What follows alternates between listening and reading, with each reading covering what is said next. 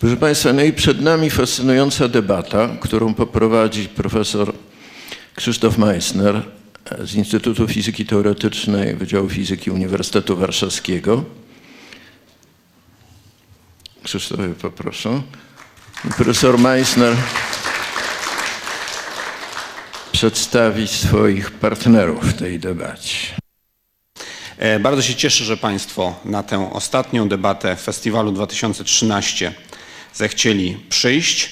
E, I e, tytuł, tytuł debaty, czy świat realny jest poznawalny? Oczywiście większość z Państwa, którzy, którzy no, mają więcej lat niż powiedzmy 20, kojarzą to z piosenką Skaldów. I chcielibyśmy zastanowić się nad, nad właśnie, czy różne nauki, odpowiadają na to pytanie tak samo? Jeżeli nie, to dlaczego nie odpowiadają tak samo? I czy mogą się zgodzić w kontekście czy w, czy w, w, mm, w problemach, które poruszane są na granicy wiedzy różnych nauk? E, poprosiłbym do debaty panią profesor Magdalenę Fikus.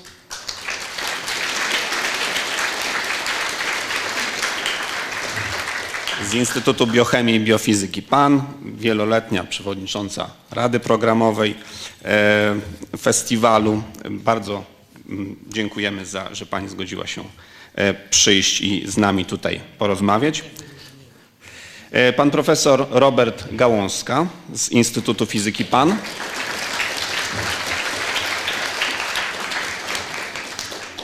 I pan profesor Andrzej Mencfel z Instytutu Kultury Polskiej Uniwersytetu Warszawskiego.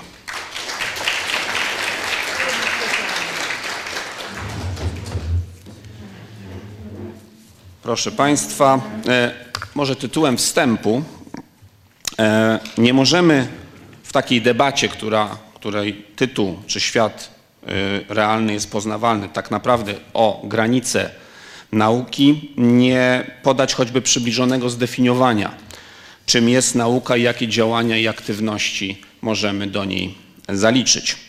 W krajach anglosaskich utarło się rozróżnienie na prawda, science i arts and humanities, które to y, słowo samo science, prawda, które, które używane jest, w które włączamy to, co my nazywamy naukami przyrodniczymi czy ścisłymi, pochodzi od łacińskiego scientia czy scire, czyli wiedza, wiedzieć, a to z kolei jest ze scidere rozdzielać, rozcinać. Stąd polska scysja skądinąd.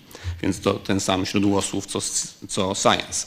W języku francuskim już mamy science naturelle i science humaine i to już science do słowa science należy już całe, cała wiedza, którą możemy podłączyć pod naukę. Podobnie w niemieckim Wissenschaft musimy dodać pewne określenie typu Naturwissenschaft na przykład.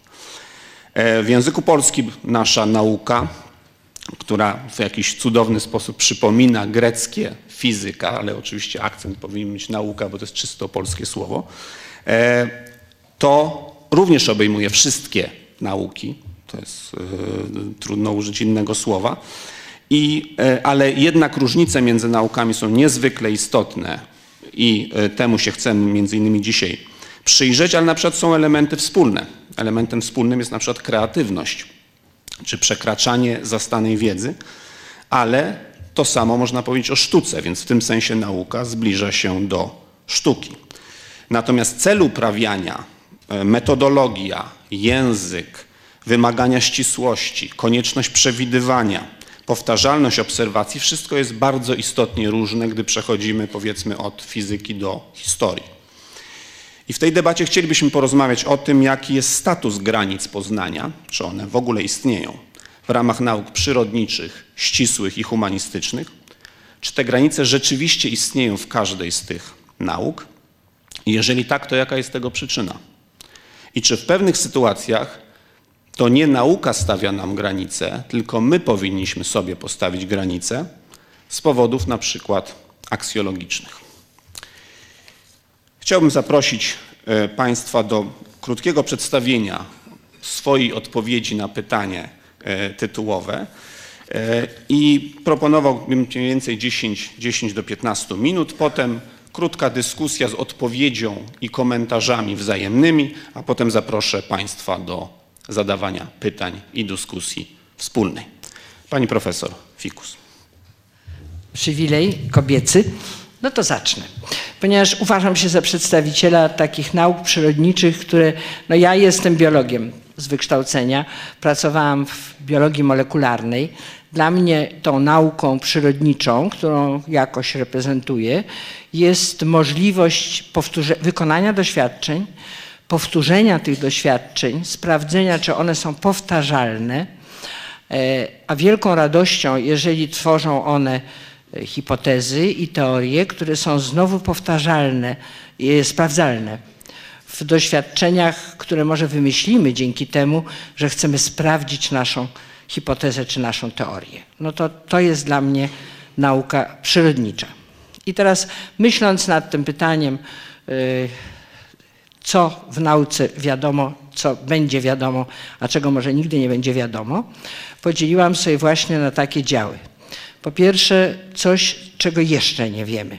I przykłady będę dawać z dziedziny, w której pracowałam, to znaczy właśnie głównie z biologii molekularnej. Jeszcze nie wiemy wielu szczegółów wzajemnych relacji cząsteczek, struktur komórkowych między sobą w komórce, wzajemnych relacji komórek tworzących tkanki, wzajemnych relacji tkanek ze sobą, wreszcie koordynacji tego wszystkiego poprzez układ nerwowy.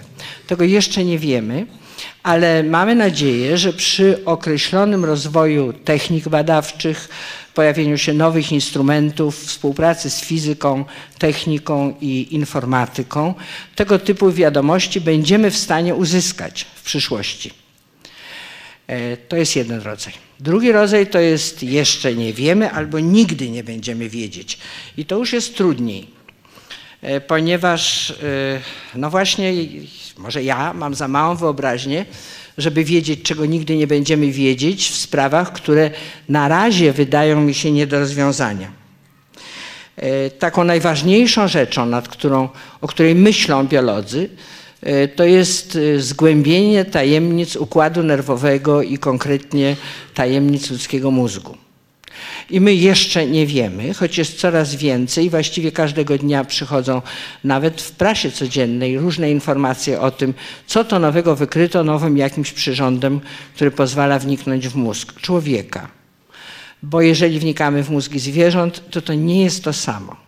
Mieliśmy tutaj takie spotkanie na festiwalu o zwierzętach laboratoryjnych, gdzie troszeczkęśmy mm, mieli różne poglądy na ten temat, e, ile z wiedzy zdobytej na zwierzętach można przerzucić na człowieka, ile z wiedzy zdobytej na komórkach ludzkich można przerzucić na całego człowieka. I raczej doszliśmy wszyscy do wniosku, że to jest jakiś wstęp badawczy, ale całej wiedzy, to strasznie trudno mówić całej i zastanawiać się, że już jesteśmy zadowoleni, bo już wszystko wiemy.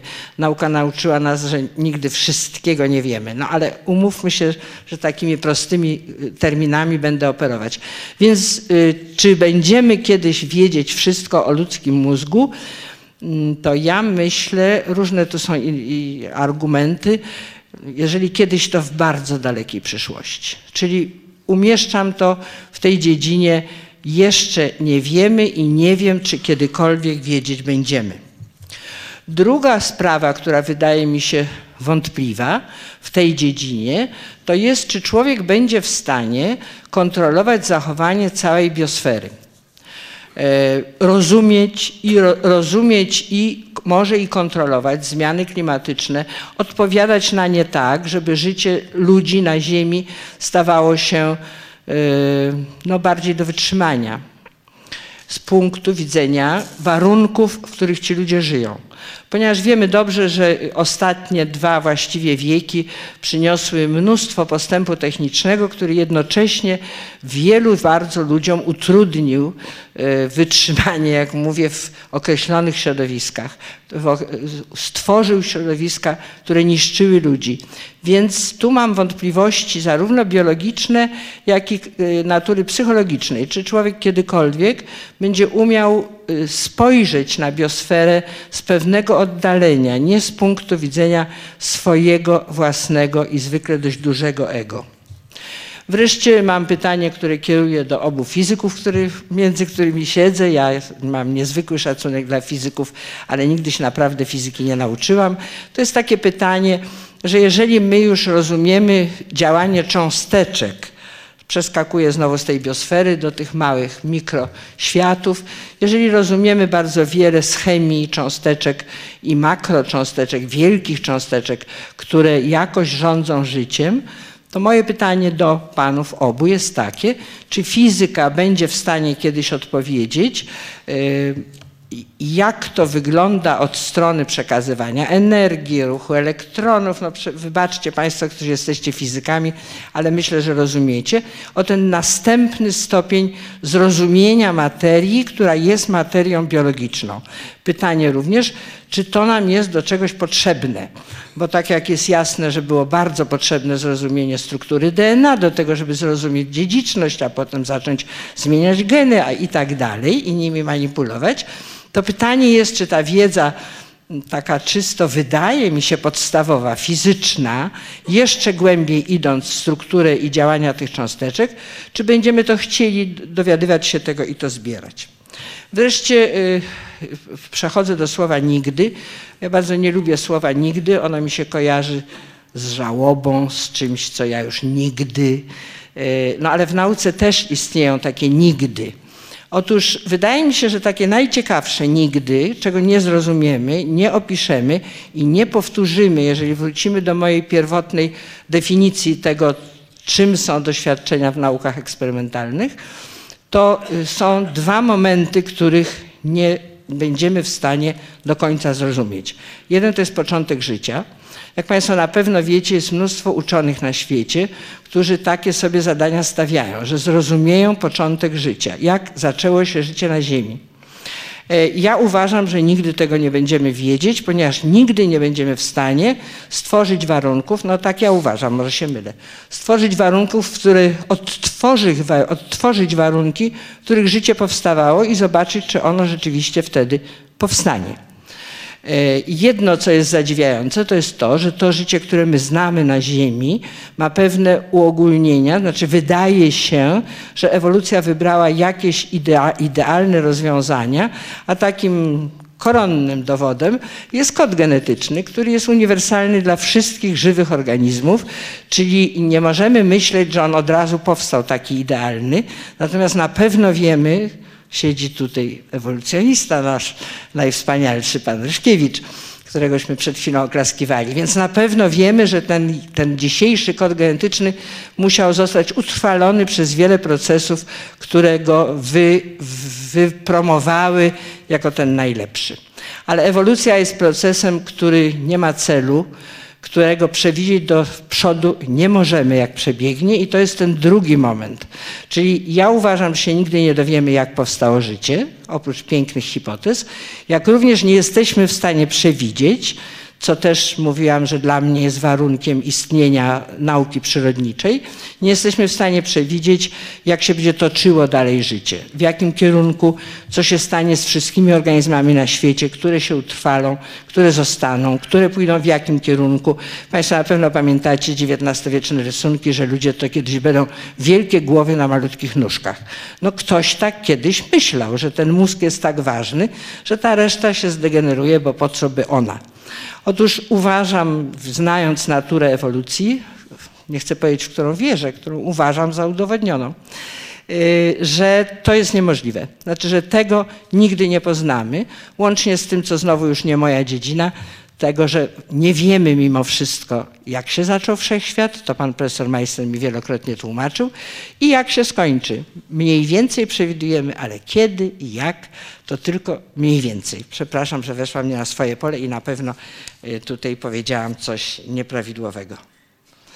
Y, I ostatnie pytanie, jakie chciałabym postawić, ponieważ nauka jest tworem człowieka, naszych mózgów, to, y, to jest takie pytanie, czy człowiek, y, w jakim stopniu y, człowiek będzie, człowiek jako, jako pojedyncza, jako spo, pojedyncza, jako jednostka, jako społeczeństwa i jako uczony będzie w stanie wpływać na przebieg procesów, które odbywają się na Ziemi, procesów i życia, no i tych nieżyciowych, które też na życie wszystkich istot wpływają. To znaczy, na ile jesteśmy potężni, na ile będziemy w stanie i zrozumieć to, co się wokół nas dzieje, no nie my oczywiście, ale ludzie, y, i to jakoś kontrolować i właśnie uczynić na Ziemię bardziej przyjazną. Dziękuję.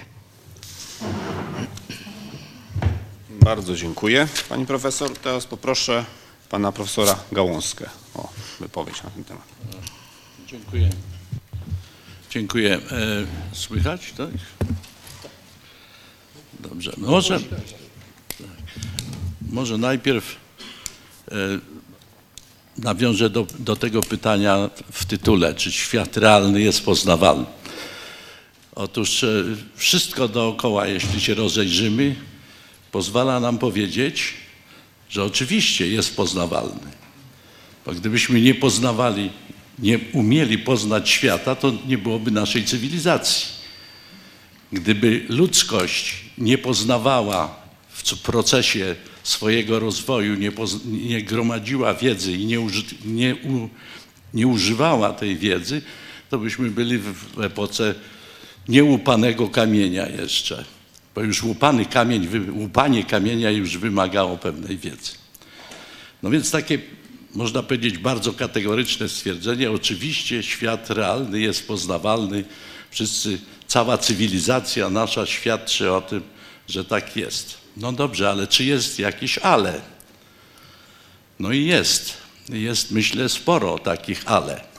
Ja jestem fizykiem i wobec tego trudno mi wkraczać e, w obszary y, biologii molekularnej czy czegoś innego, chociaż, chociaż od, odpowiadając pani profesor Fikus, y, może w tej chwili powiem taki bardzo krótki komentarz. Bardzo duże układy złożone, takie jak y, wielkie molekuły, no, nawet zwyczajne kryształy, prawda, w których są atomy oddziaływujące ze sobą elektrony i tak dalej, układy, które mówimy układy wielociałowe, kiedy jest wiele oddziaływujących ciał. Fizyka ma kłopoty, ma kłopoty od dawna z opisem takich układów wielociałowych, wielu ciał oddziaływujących ze sobą. Jeśli sobie y, wyobrazimy, że na przykład w jednym centymetrze sześciennym miedzi jest 10 do 22, to jest liczba niewyobrażalna, prawda? 10 do 22 elektronów. I my chcemy opisać, jakie są własności przewodzenia prądu tej miedzi, to musimy wiedzieć, jak te elektrony w tej miedzi się ruszają. I oczywiście, gdybyśmy próbowali patrzeć na to w ten sposób, że patrzymy na każdy elektron, jak on się zachowuje, a on oddziaływuje ze wszystkim z kryształem, ze wszystkimi innymi elektronami, wszystko to zależy jeszcze od temperatury, etc., to gdybyśmy próbowali opisać ten układ 20, 10 do 22 elektronów, to to jest beznadziejna sprawa. Nawet jakbyśmy potrafili napisać 10 równania dla każdego elektronu, bo to można zrobić. Trzeba było napisać 10 do 22 równań, prawda? tylko potem by były kłopoty z nawet z napisaniem, ja już nie mówię o rozwiązywaniem. I co się wtedy robi? I to jest jedna z najważniejszych, myślę, przynajmniej w moim przekonaniu, jedna z najważniejszych rzeczy, którą my robimy w fizyce. Robimy przybliżenia. I o ile, tak jak mi się wydaje, takich wielkich molekuł, właśnie, bo to są oddziaływujące wielociałowe układy, nie da się, fizycznie nie da się opisać w łatwy sposób, o tyle być może, e, nie wiem, ale mam nadzieję w każdym razie, że znajdą się ludzie, którzy potrafią zrobić przybliżenia na tyle istotne, że da się takie układy w języku fizyki opisać. Ale wracam, że tak powiem, do fizyki i do tego ale, czy świat realny jest poznawalny. Otóż, proszę Państwa, fizyczne prawa, prawa fizyki są zapisywane w matematycznej formie. To są równania matematyczne. Praktycznie wszystkie prawa fizyki, również na przykład zasady zachowania, możemy mówić, czy, czy zasada zachowania energii ma postać matematyczną. Oczywiście ma. Prawda? Tak ją formułujemy słownie, werbalnie, ale oczywiście to, jeśli to zapisać tak jak to fizycy robią, to to jest równanie. Prawda? I takich równań w fizyce, wszystkie prawa fizyczne to są jakieś tam równania, bardziej czy mniej skomplikowane. Możemy powiedzieć, żeśmy poznali kawałek świata, natury, jeśli potrafimy do tego jakiegoś zbioru zjawisk znaleźć równanie, które to wszystko opisuje. No i dobrze, i powiedzmy, żeśmy znaleźli takie równanie. Czy to już jest koniec? Czy możemy powiedzieć, żeśmy poznali naturę tych zjawisk, które chcemy opisać?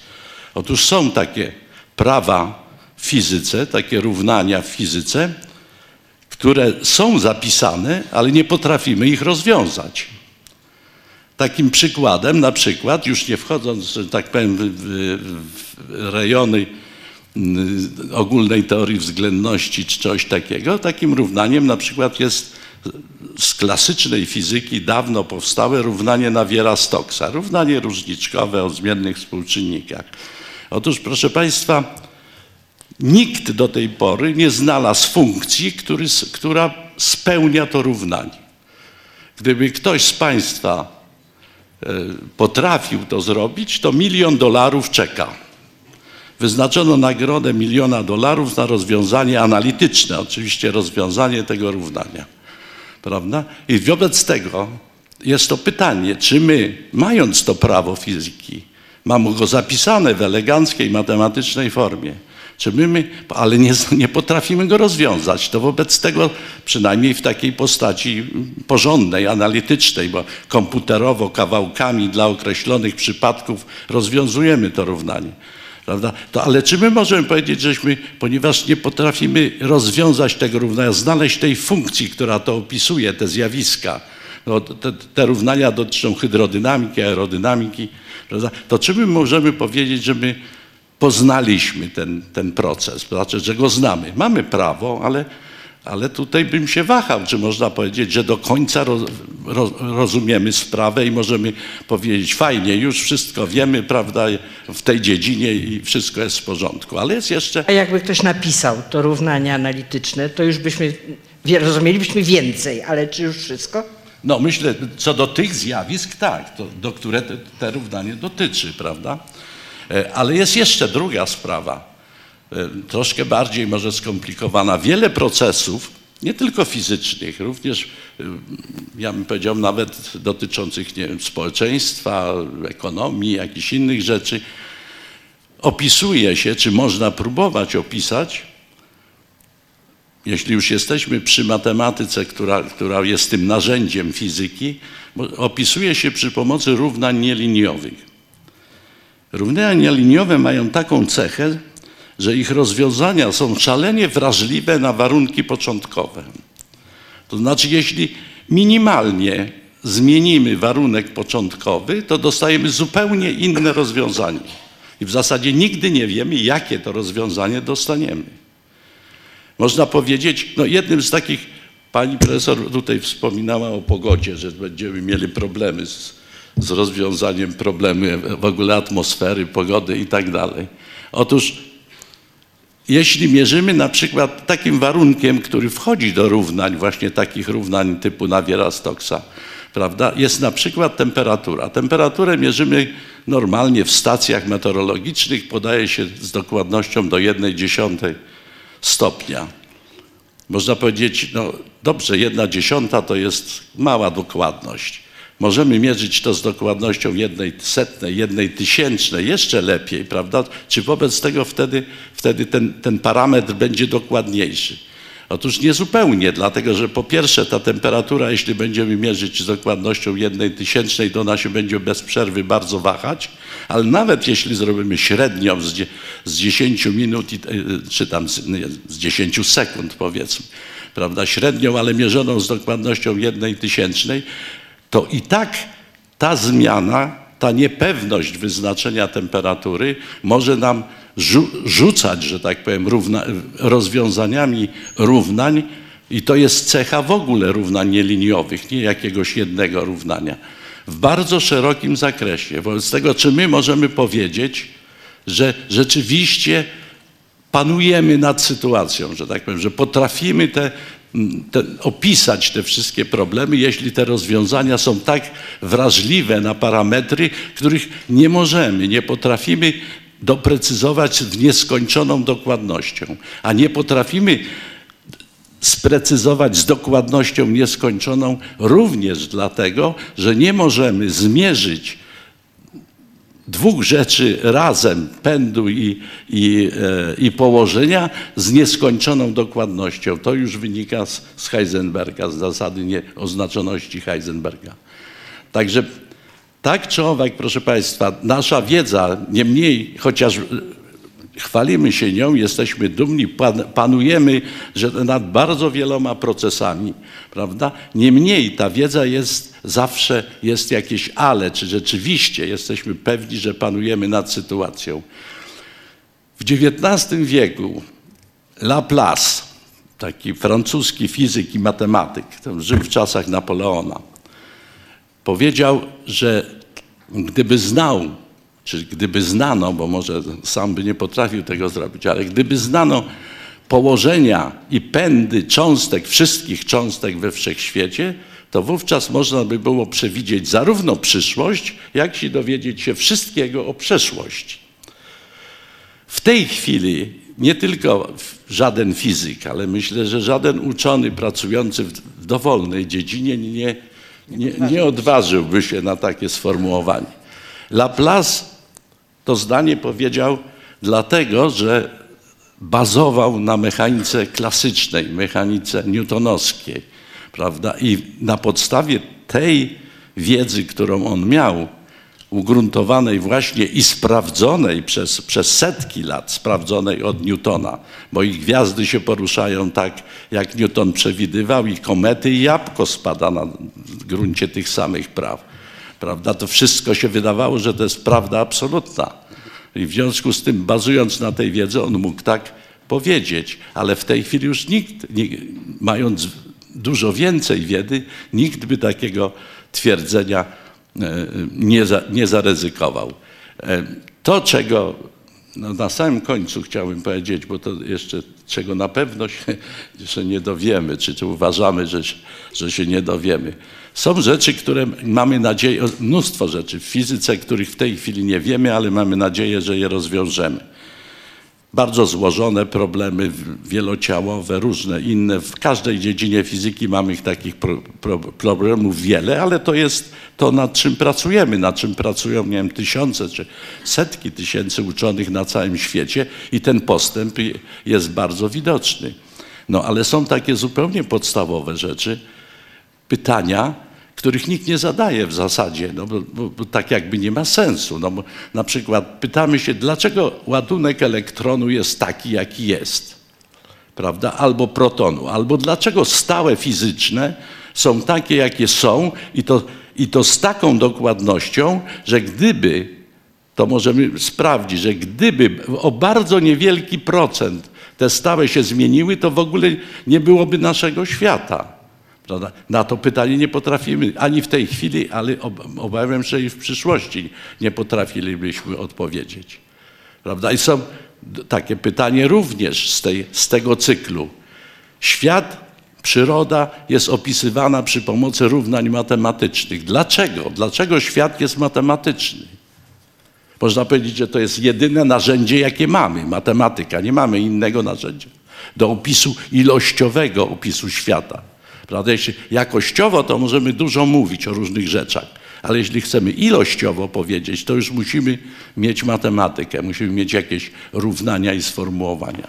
Prawda? I to jest, ale to jest pytanie takie też, dlaczego świat jest matematyczny, dlaczego tak został stworzony, dlaczego taki jest. Takich pytań myślę, że, że dotyczących podstaw w ogóle, podsta, pod, podstawowych danych to przechodzimy nad tym do porządku dziennego, bo, bo, bo, to tak jakby może nawet nie ma sensu zadać pytania, dlaczego ładunek elektronu jest taki, jaki jest? Dlaczego jego masa jest taka, jaka jest? Jest taka i już i musimy pracować z taką masą, ale, jeśli ale są cząstki, na przykład cząstka Higgsa, prawda, niedawno odkryta, co do której jest pytanie, dlaczego ona taka jest? Dlaczego ma taką masę, czy tam taką energię, a nie inną? I tu już pytanie, bo przy elektronie czy przy protonie to już tych pytań tak jakby nie ma. Ale przy nowych cząstkach, takich jak cząstka Higgsa, to już nie jest sprawa trywialna i można się nad tym zastanawiać i wielu ludzi się nad tym zastanawia, bo może wcale nie jest to, e, no, że tak powiem, trywialne pytanie. Proszę Państwa, na samym końcu, bo już tutaj się za długo mówię, na samym końcu to chciałbym powiedzieć dla tych, co, e, co znają tą piosenkę e, Skaldów, prawda, te- że tam w dalszym ciągu po tym, po, no, piosenki y, jest takie zdanie, że życie jest formą istnienia białka, ale w kominie czasem coś załka. Dziękuję za swoją uwagę.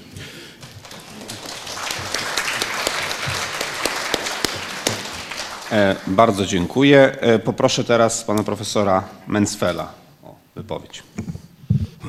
Witam Państwa. Jak widać, jestem tu. Znaczy, nie chcę powiedzieć, że kwiatkiem przy kożuchu, bo byłoby zbyt ozdobnie, może raczej strzępem kożucha wśród kwiatów.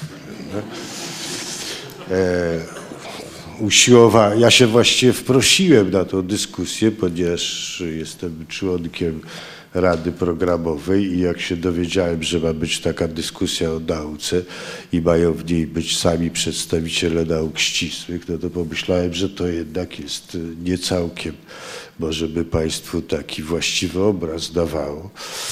E, Usiłowałem e, też e, doprowadzić do tego, żeby oprócz mnie no, siedział tutaj na przykład jeszcze ktoś, kto zajmuje się filozofią nauki ale, albo socjologią wiedzy, ale się tego nie udało zrobić. E, Po pierwsze chcę powiedzieć, że ten tytuł jest bardzo ładny, tak jak piosenka, ale, ale jest niedorzeczny, prawda? Jest niedorzeczny. Co to, na mocy czego uznaje się, że poznanie jest położone gdziekolwiek, gdzie indziej niż świat realny i dokonuje się takiego rozdziału. Tak? Jaka jest relacja podmiotu i przedmiotu poznania w, tym oto, w tej oto piosence, prawda? To jest relacja, która została założona. Ona nie jest naturalna. Żaden świat ani byt jej nie zrodził. To po pierwsze.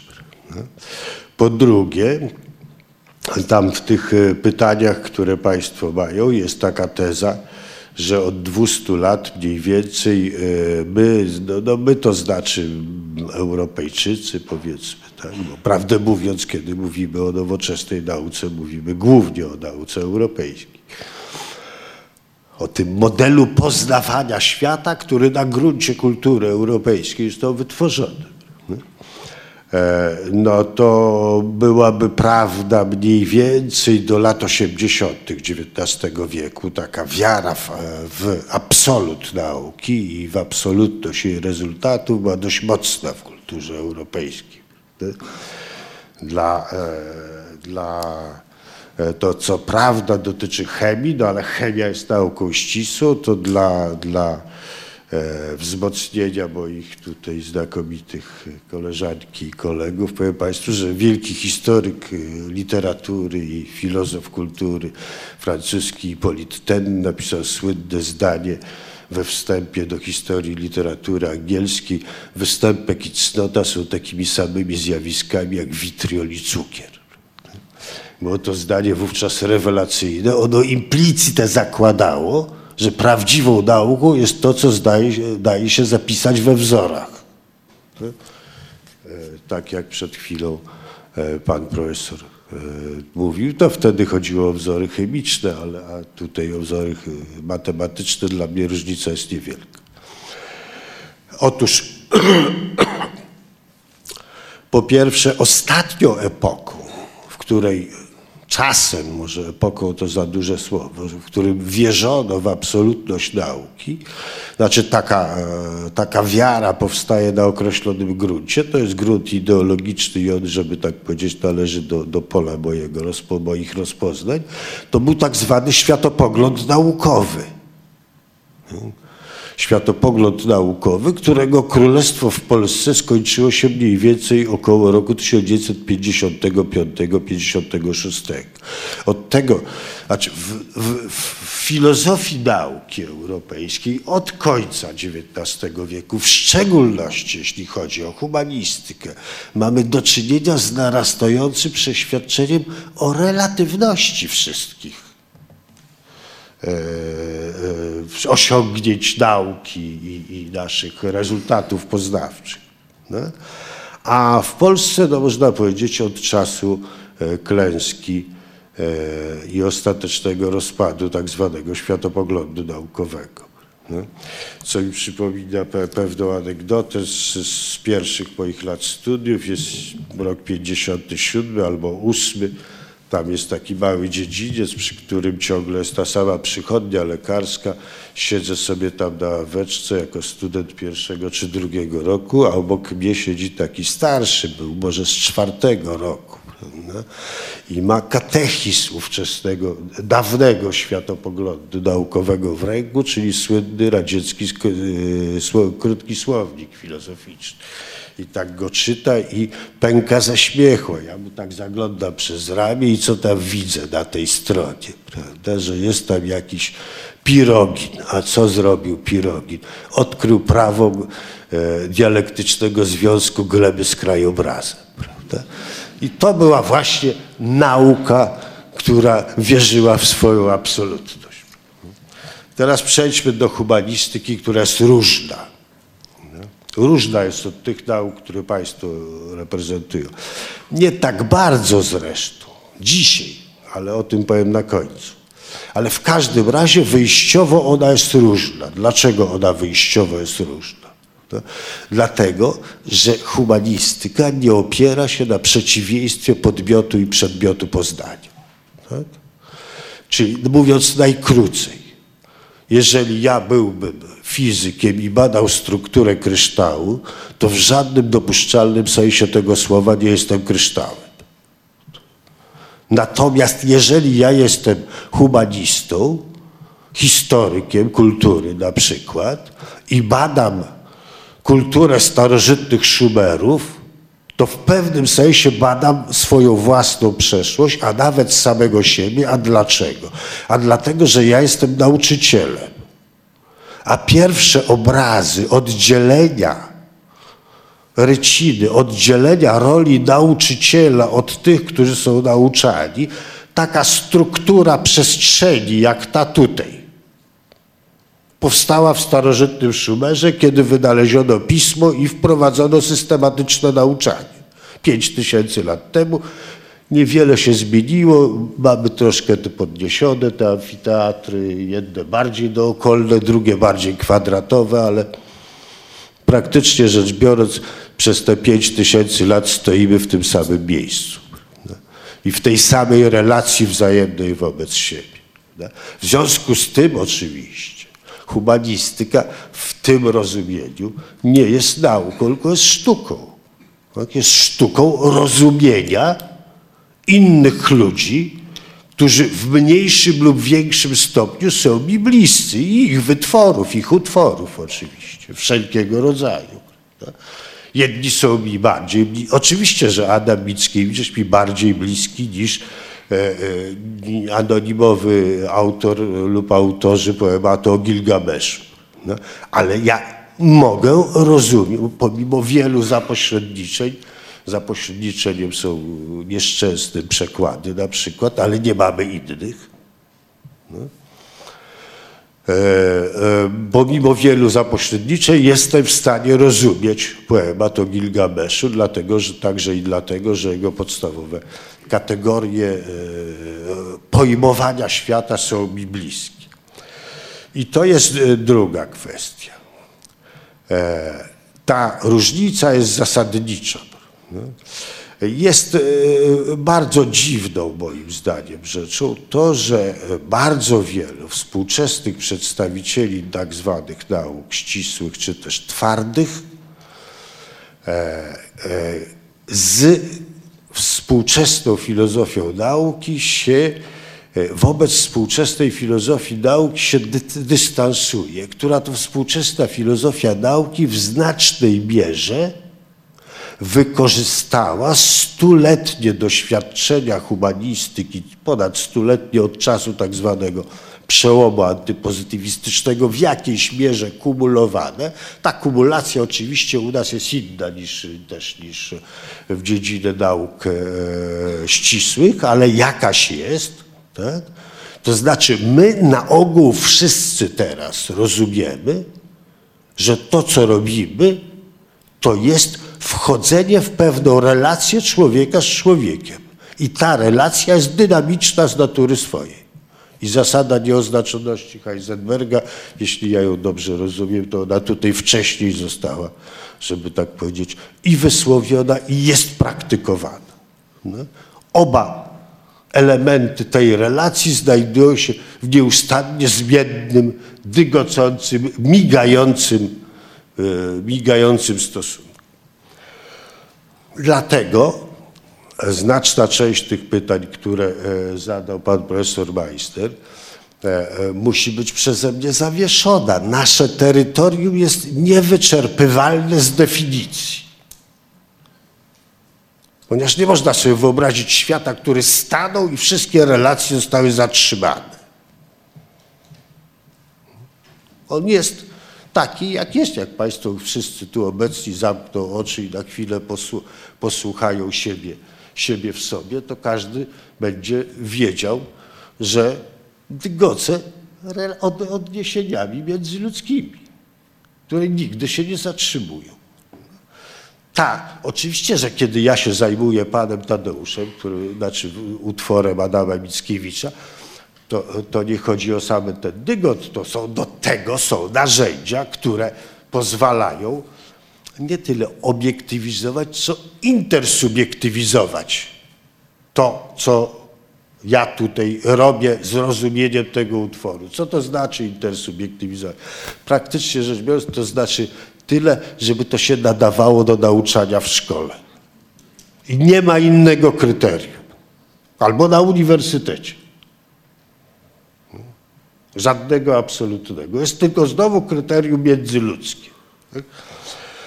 I na koniec, proszę Państwa, tak się składa, że współcześnie, jeśli tak było, jak za Ipolita że my, humaniści, to pragnęliśmy, żeby nasza wiedza była taka oto ścisła, jak te wzory, w których zapisuje się witriol.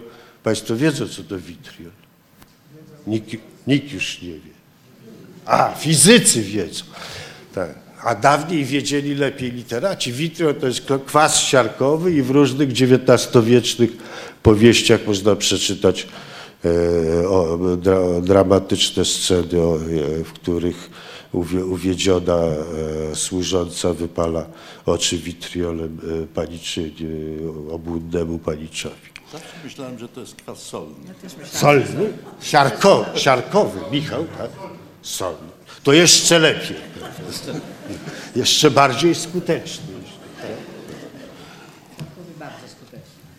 Wracam i kończę.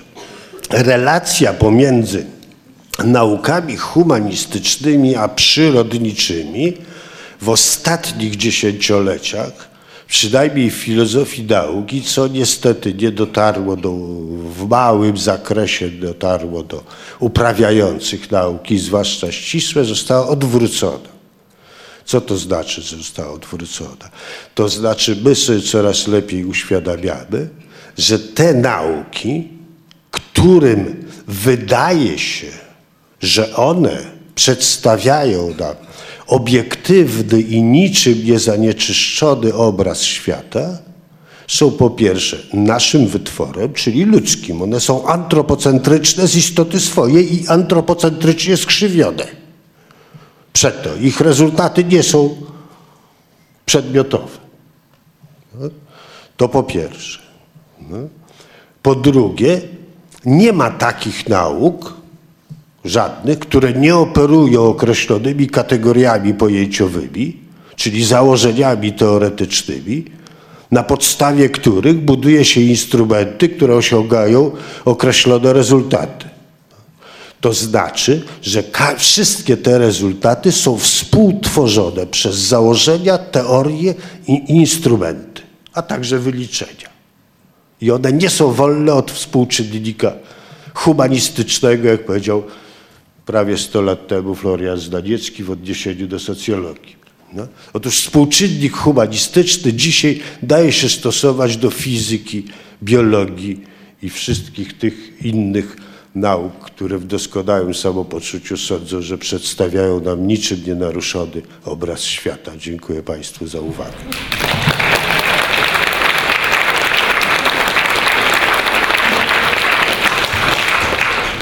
Bardzo dziękuję. Jak widzimy, mamy bardzo różny obraz tego, co rozumiemy pod słowem nauka. Znaczy tutaj myślę jednak, że trzeba z tym, znaczy z tym antropocentrycznym czy antropologicznym czynnikiem w naukach ścisłych jednak no, jak zbudowany jest y, obecnie samolot na deskach konstruktorskich, no myślę, że znaczy ja bym się bał wsiadać do samolotu, w którym konstruktor swoje antropocentryczne skrzywienie zajął. No jednak jest ta, ta, to z zewnątrz jest bardzo silne ograniczenie. Natomiast ja bym chciał jednak poprosić Państwa, Pani Profesor Fikus mówiła o, o, e, o tym, czego nie będziemy wiedzieć.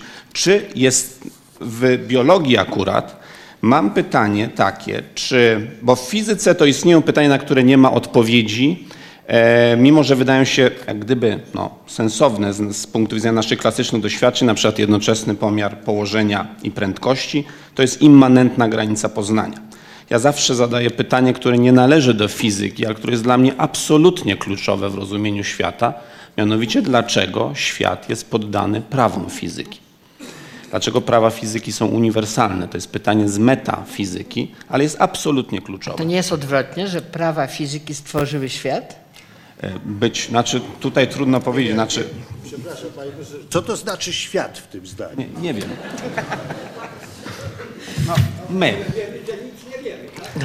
E, jednak chciałbym zadać pytanie o to, czego, e, znaczy o granicę wiedzy. Dlatego, że na przykład w biologii wydaje się, jest bardzo często spotyka się człowiek z przekonaniem, takim z przeświadczeniem, że w biologii w zasadzie wszystko można, do, wszystkiego można dokonać, poza powiedzmy historycznymi pytaniami, które mogą być bardzo trudne, na przykład nie wiem, o DNA dinozaurów, prawda, które może być trudne do odtworzenia. Ale czy, bo w fizyce istnieją pytania, które są immanentnie niemożliwe do, do mm, odpowiedzi, i po prostu narzucone nam są przez naturę. W humanistyce, jak rozumiem, Cały to mm, wypowiedź profesora Mencfela mówi, że to jest tak dynamiczne i tak podmiot nie jest odróżnialny od przedmiotu, że w zasadzie tutaj trudno o jakąkolwiek, znaczy jakąkolwiek, trudno o całkowitą tą intersubiektywną komunikowalność, czego się wymaga od nauk ścisłych, ponieważ to jest bardzo jednak subiektywne. Ale istnieją również pytania, na które nie możemy odpowiedzieć, nie wiem, na przykład struktury pierwotnego języka, ponieważ nie było to zapisane, trudno to odtworzyć. Istnieją na przykład, nie wiem, brak oryginałów Ewangelii, prawda? No nie mamy oryginału Ewangelii, pełna Ewangelia.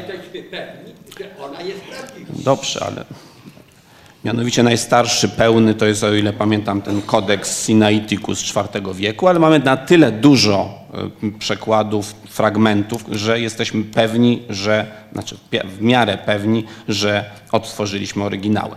Ale istnieją pytania, na które nie ma odpowiedzi ze względu po prostu na brak źródeł, nawet nie tyle ze względu na to, że przedmiot zależy od podmiotu, E, czy badanie przedmiotu zależy od podmiotu, ale że po prostu nie mamy źródeł. Natomiast w biologii istnieją pytania, to pytanie do pani profesor, czy nawet jeżeli byśmy mogli na nie odpowiedzieć, czy my nie powinniśmy stawiać sobie granic, wykluczając pewne pytania z badania, na przykład klonowanie człowieka czy eksperymenty na embrionach, tylko jak tego można przestrzegać wobec na przykład innych założeń aksjologicznych przyjmowanych na Dalekim Wschodzie. Czy w ogóle tego typu, że nie mamy narzucone, bo jak mamy narzucony brak odpowiedzi, no to nie ma o czym dyskutować.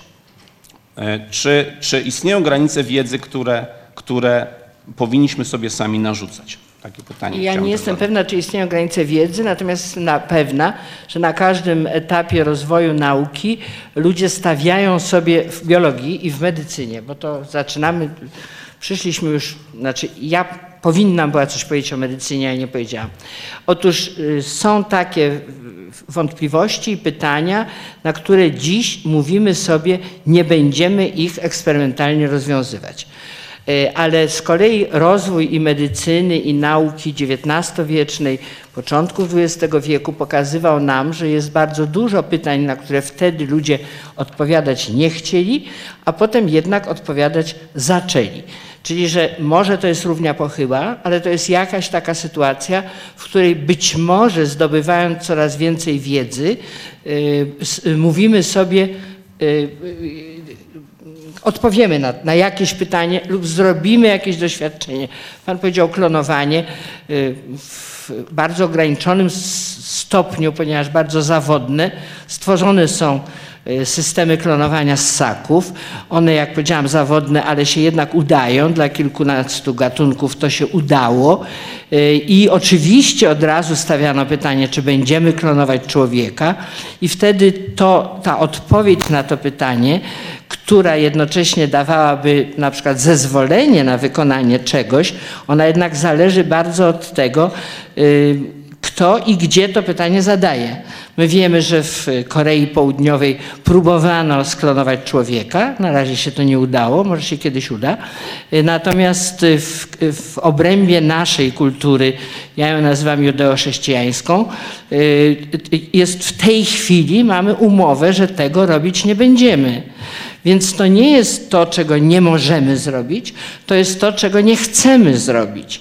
I tego właśnie, wracając do medycyny, jest strasznie dużo. Ja tu sobie w czasie naszych rozmów napisałam słowo etyka, czyli doszłam w, też w czasie tych, tego przedstawienia do sprawy, która już znowu jest nie moja, jest filozofią. Pan profesor Mencfeld chciał tu mieć filozofa i może by się przydał, ponieważ to też jest potrzebne w rozważaniu tego, co się robi w fizyce i co się robi w biologii. A biologia, jak się troszkę jej przyjrzeć, to w biologii właściwie wszystko dąży do tego, żeby gdzieś na końcu skończyć się na badaniu człowieka. Że nie, nie interesuje nas w ogóle badanie działania y, układu nerwowego, interesuje nas ludzki mózg. Nie interesuje nas w ogóle odmiany nowe genetyczne roślin, interesuje nas, czy te rośliny jakoś wpływają na człowieka oraz czy będziemy genetycznie zmieniać człowieka. Czyli te wszystkie pytania, na takie pytania, do których nauka teraz doprowadziła. Już nie zastanawiamy się, czy można robić sekcję człowieka, powiedzmy, y, zmarłego człowieka, a teraz się zastanawiamy, czy moglibyśmy sklonować, czy moglibyśmy zmienić jakąś tkankę komuś, kto jest chory, czy umiemy, czy nie chcemy. I w tej chwili główną taką, główną zasadą, jaka jest, jest taka, żeby jeżeli ingerujemy nauką, nauką medyczną w człowieka, w jego biologię, w jego ciało, w jego fizjologię, to żeby to się ograniczało bez skutków genetycznych dziedziczenia. Czyli, że owszem, róbcie Państwo wszystko, co możecie, żeby nauczyć się leczyć choroby neurologiczne, choroby wątroby, choroby nerek, choroby nowotwory, od których się umiera, ale nie zmieniajcie genów człowieka, co odbije się na genotypie, który powstał w wyniku ewolucji. Ja nie wiem, czy to jest najlepszy typ ewolucji. To jest właściwie pytanie, ni- to na pewno nie jest pytanie do mnie, czego się boimy. E, W związku z tym, no więc jeżeli mówiłam, że w ewolucji to jest ten generalny schemat y, kodu genetycznego, to pytanie jest y, w kod genetyczny, czy możemy ingerować na przykład, czy nie. No, na razie mówimy sobie, że w tych dziedzinach, których do końca jednak nie rozumiemy, a przede wszystkim, które dotyczą genetycznego dziedzictwa człowieka, nie grzebiemy. Dziękuję A bardzo. często byśmy mogli. Klonować zwierzę umiemy, więc pewno w końcu, aczkolwiek są jeszcze dodatkowe powody, dla których to Koreańczykom nie wychodziło, ale pewno by w końcu wyszło. Czy właśnie prosiłbym o, o odpowiedź, tak. E, Ja tylko e, w kwestii źródeł, o których Pan wspomniał, E, bo nasza sytuacja jest taka, że, że nie tylko o, wszystkie te relacje, jak Państwu powiedziałem, są niewyczerpywalne, ale zdaje się, że i źródła są niewyczerpywalne. Tak? Oczywiście, kiedy zajmowaliśmy się kulturą wysoką, to dziedzictwo e, starożytnego Egiptu, Grecji czy Rzymu no w pewnym sensie było policzalne. Można było policzyć wszystkie posągi, jakie zostały uratowane, je zewidencjonować i tak dalej, tym podobnie. Ale dziś wiemy, że znakomitym źródłem do poznania kultury staroegipskiej są tak zwane koprolalia. No, ponieważ na podstawie ich badań dowiadujemy się, jak oni... Tak, nie, tak. E, mam powiedzieć, co to jest, tak? No pewno. Aha, no dobrze. Tak. To To, jest zes, to jest zeschnięty kał. prawda? To jest zeschnięty Zwierzęta kał. też się tak bada. E, I dzięki temu możemy się dowiedzieć rzeczy poniekąd ważniejszej niż wspaniałe posągi, to znaczy jak oni żyli, jak się, czym się odżywiali. No. Do czego nie mieliśmy żadnego dostępu no, przez ułamki tekstów pisanych, bardzo niewielki. No. E, Pan, e, pan e, Marcin Ryszkiewicz, którego jestem przysięgłym czytelnikiem, o czym nas przekonuje od wielu lat, prawda? O tym, że mianowicie te wszystkie zabytki paleontologiczne, one niesłychanie się mnożą. Prawda? I im większe mamy pragnienie, żeby już to było to ostatnie ogniwo, tym więcej tym, tym bardziej łańcuch i w ogóle już nie jest łańcuchem, tylko drzewem. Zresztą jak ja chodziłem do szkoły, to był przynajmniej łańcuchem, a teraz to już jest drzewem, a jeszcze jak ono się rozkrzewia, to w ogóle nikt nie jest w stanie się w tym połapać. A pytanie, które teraz zadam, mam nadzieję, że nie zostanie uznane za niedorzeczne. Otóż nigdy nie, nie, będzie, nie przekopiemy całej ziemi i nigdy nie dowiemy się, co tu naprawdę leży pod tym budynkiem, jeśli chodzi o takie, o takie zabytki. Czyli pracujemy tylko na próbkach bardzo niereprezentatywnych. Dziękuję. Dziękuję bardzo. Czy Państwo chcieliby jeszcze coś skomentować, dodać? Jeżeli nie, no to otwieram dyskusję. Proszę o pytania. Jeżeli Państwo chcą, to ze wskazaniem kogoś, kto miałby odpowiedzieć. Ja Tam Pan się zgłosił pierwszy, proszę. do pani profesor Fikus. Nie bardzo zrozumiałem, dlaczego tak kategorycznie pani profesor zaprzecza, o, że możemy poznać mózg. To w takim razie z innej strony, czy pani profesor wierzy, że kiedyś będziemy leczyć raka, że nie będzie to już śmiertelna choroba i czy będziemy leczyć psychopatów, seryjnych morderców? Ja nie wiem na jakiej podstawie ja uważam, że mózgu nie poznamy. Chyba tylko na tej, że to, co dziś wiemy o mózgu, mówi o tak wielkiej liczbie wzajemnych oddziaływań i tutaj bardzo chciałam jak gdyby przybliżyć biologię do tego, co mówi profesor Mencfel. Biologia to już na pewno są same w tej chwili wiemy oddziaływania. Między cząsteczkami, między strukturami, między narządami i tak dalej. Otóż wydaje mi się, że mózg e, w porównaniu do wątroby, do innych narządów jest najbardziej narządem. W dodatku cały czas przesyła informacje, e, no to jest jego zadanie przesyłać informacje. Więc e, być może, że kiedyś poznamy ten mózg. Ja tylko myślę, że jeszcze wracając do tego, o czym tu już rozmawialiśmy, że my jesteśmy w tej chwili zadowoleni, jak dochodzimy do pewnego etapu, na którym nie wiedząc jeszcze wszystkiego dookoła, możemy już działać.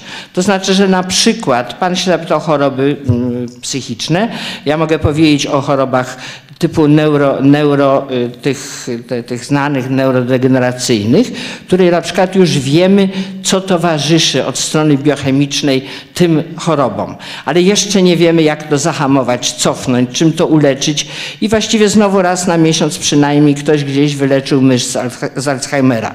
Czyli y, jak już, znaczy, że że, że w dziedzinie medycyny, y, biologii doświadczalnej jesteśmy zadowoleni, jak coś wiemy i spróbujemy to i próbujemy to wobec tego y, wykorzystać.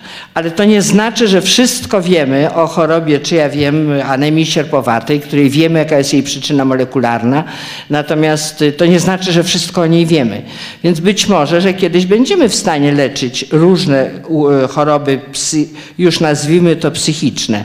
Być może, że będziemy. Natomiast mam wielkie wątpliwości, czy będziemy w stanie, wracając do tego pojęcia całego dynamiki tych wszystkich układów, w każdej sekundzie to się wszystko, na wszystko, wszystko. Tam się bardzo dużo zmienia.